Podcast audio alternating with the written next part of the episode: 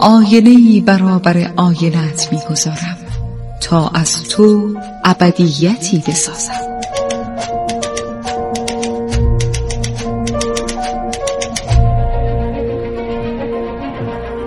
تالار آینه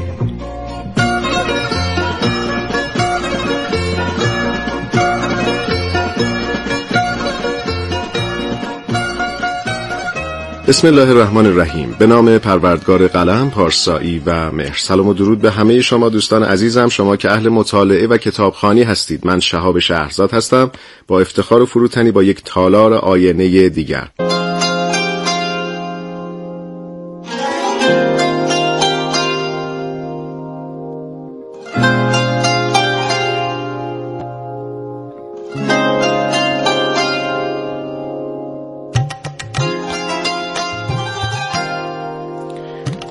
دوستان در برنامه تالار آینه به شما در حوزه ادبیات داستانی کلاسیک و روز دنیا آثار مختلف و برگزیده رو معرفی می‌کنیم و در کنارش البته کتابهایی در موضوعات دیگر کتابهای برگزیده در عرصه روانشناسی، جامعه شناسی، ادبیات انقلاب اسلامی، ادبیات دفاع مقدس، ادبیات داستانی در ایران و ادبیات داستانی در جهان. این موضوعات مختلفی است که در تالار آینه به اونها پرداخته میشه. اگر مایل هستید اطلاع پیدا بکنید از سایر کتابهایی که در تالار آینه تا به امروز معرفی شدن، می‌تونید مراجعه بکنید به وبگاه رادیو ایران به نشانی رادیو ایران نقطه آی آر و در اونجا می‌تونید پیدا بکنید که برنامه تالار آینه به چه کتابهایی پیشتر پرداخته.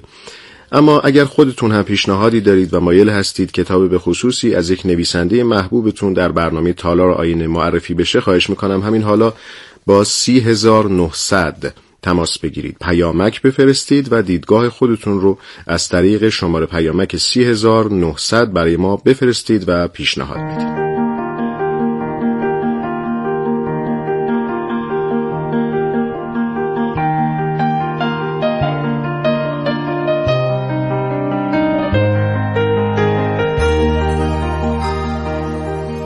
اما این بار در برنامه تالار آینه می‌خوام به شما یک کتاب معرفی کنم از هربر لوپوریه به اسم خزه.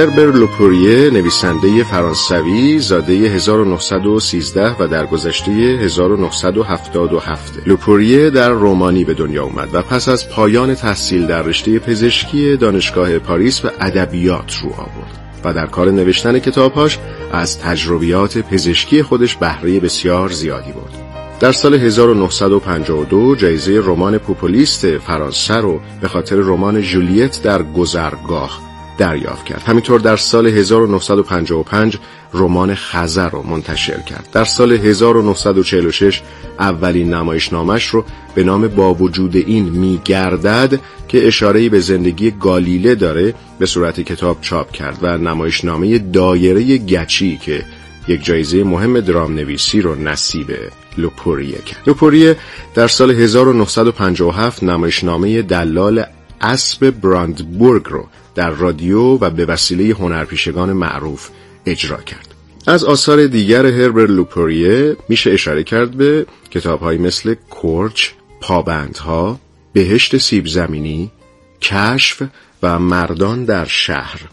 اما کتابی که حالا می‌خوام به شما معرفی کنم یعنی خزه یک رمان از لوپوریه است که به مرور حوادث جنگ جهانی دوم پس از اشغال فرانسه می‌پردازه. خزه روایتی است تکان دهنده از فرانسه تحت اشغال نازی ها مردم جنگ زده ای که به شکل رقتبار روزگار میگذرونن روزگاری سرشار از پوچی و سردرگمی. این کتاب یکی از آثار مشهور ادبی جهانه که روحیه و زندگی مردم شهری و روستایی رو در روزگار جنگ به نمایش می‌گذاره. لوپوریه در این کتاب هنرمندانه گوشه ای از حوادث جنگ و تأثیر اون بر روی انسانها رو بیان می‌کنه. هربر لوپوریه همراه با جلو بردن روایت عاشقانه داستان باستابی از وقایع جنگ جهانی دوم و نهزت مقاومت ملی اشغال فرانسه به دست آلمان ها و چگونگی زندگی توأم با وحشت مردم رو به تصویر می‌کشه و شخصیت های داستان رو به طور کامل و دقیق توصیف می‌کنه و همچنین به مسیر تغییر روحی شخصیت اصلی داستان می‌پردازه که تا انتهای کتاب نام او رو نمی‌فهمید.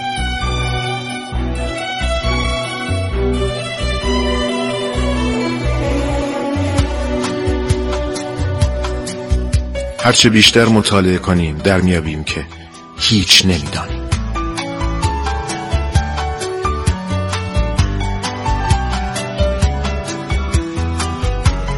تالار آینه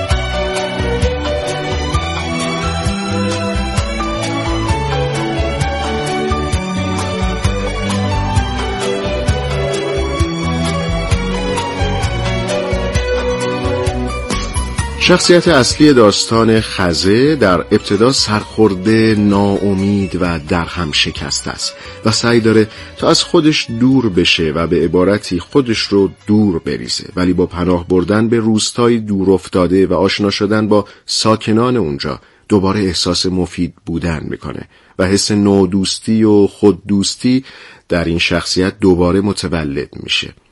این شخصیت که روزی از انسان بودن احساس خفت می‌کرد در میابه که انسانها تنها در شرایط سخت و دشواره که ذات و سرشت خوب خودشون رو نشون میدن. کتاب خزه اثر هربر لوپوریه در سال 1352 در ایران چاپ و منتشر شد. اولین بار با عنوان زنگبار و بعد در چاپهای بعدی به نام خزه.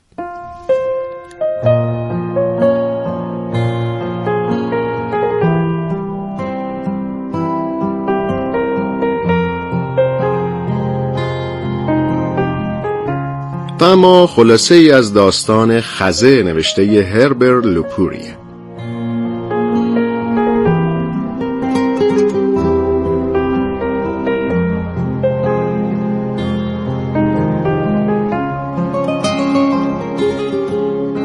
خزه داستان سربازی فرانسوی است که هنگام بازگشت از میدان جنگ در میابد که همسر و دو فرزندش طی بمباران هوایی کشته شدند. برای همین تصمیم می‌گیره به مکانی ناشناخته سفر کنه تا شاید گریز از شهر اشغال شده و ویرانش مرهمی بر دردهاش بگذره. میره تا شاید بتونه از خودش و خاطرات همسر و فرزندانش دور بشه. او به روستایی دور افتاده میره و کم کم با مردم اونجا آشنا میشه و ساکنان روستا او رو بین خودشون میپذیرن. در ابتدا مرد از ترس اینکه بخواد به مردم اونجا عادت بکنه و دل ببنده ناگهان تصمیم می‌گیره روستا رو ترک بکنه اما منصرف میشه و با موندن در اونجا سعی می‌کنه به زندگی عادی خودش برگرده. این شخصیت با گذشت زمان رابطه های دوستانه و عمیقی با اهالی روستا برقرار می‌کنه. حتی شروع به یاد دادن خوندن و نوشتن به دختری جوان می‌کنه و در واقع معلم خصوصی اون میشه و به دکتر روستا برای نجات جان یک خلبان زخمی کمک می‌کنه. در روستا زنی به نام ژاکوب همراه فرزند خردسالش فیلیپ زندگی می‌کنند و مرد بعد از آشنایی با این زن به او دل میبنده و رابطه عاطفی بین اونها شکل می‌گیره. اما حضور نظامیان نازی در فرانسه تحت اشغال زندگی یهودیان رو تحت تأثیر قرار میده. دولت روی کار آمده دارای تعصبات و سختگیری زیاده. در این بین یک روز نام زن در فهرستی که حکم بازداشتشون صادر شده دیده میشه. مرد به همراه چند تن دیگر از روستاییان تصمیم می‌گیرن تا زن و پسرش رو به خاطر خطری که از جانب آلمان ها تهدیدشون می‌کنه فراری بدن. و حتی مرد تصمیم می‌گیره خودش هم همراه ژاکوب از روستا بره. اما اوضاع اونطور که می‌خواد پیش نمیره و در شب فرار زن خودش و پسرش رو از بین می‌بره و خودکشی می‌کنه. مرد یک بار دیگه تمام اون چیزی رو که داشته از دست میده و تصمیم می‌گیره بعد از مرگ ژاکوب روستا رو ترک کنه و بار دیگر برای فرار از خاطراتش به جایی دیگر بره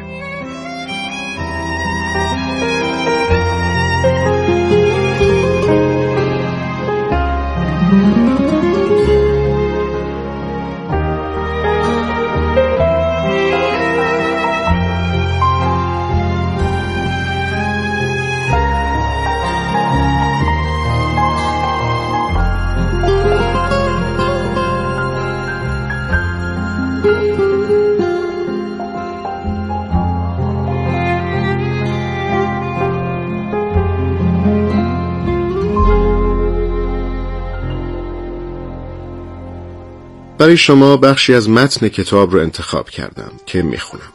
هوا جریان پیدا کرد.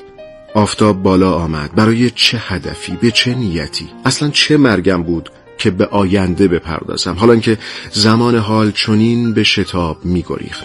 چنین به شتاب و چنین نومیدانه. آدمی میل دارد گاهی یکو از خودش بگریزد. شاید باید بروم تا احتمالا بتوانم روی ویرانه های خودم دوباره از خودم چیزی بسازم. دوباره خودم را بنا کنم. مقصد مطرح نیست. مهم زودتر رفتن است و دورتر رفتن. آدمیزاد جماعت هر جا لنگر بیاندازد خزه میبندد. این خزه را هیچ چیز نمی‌تواند بتراشد. این خزه آنقدر به قطرش افزوده می شود تا هیچ اثری از زندگی باقی نماند. این خزه برای آن به وجود می آید که یا سلامت ببخشد یا لعنت ابدی را نصیب روح آدمی کند. فرقی نمی کند. در هر حال این خزه می بندد و به وجود می آید.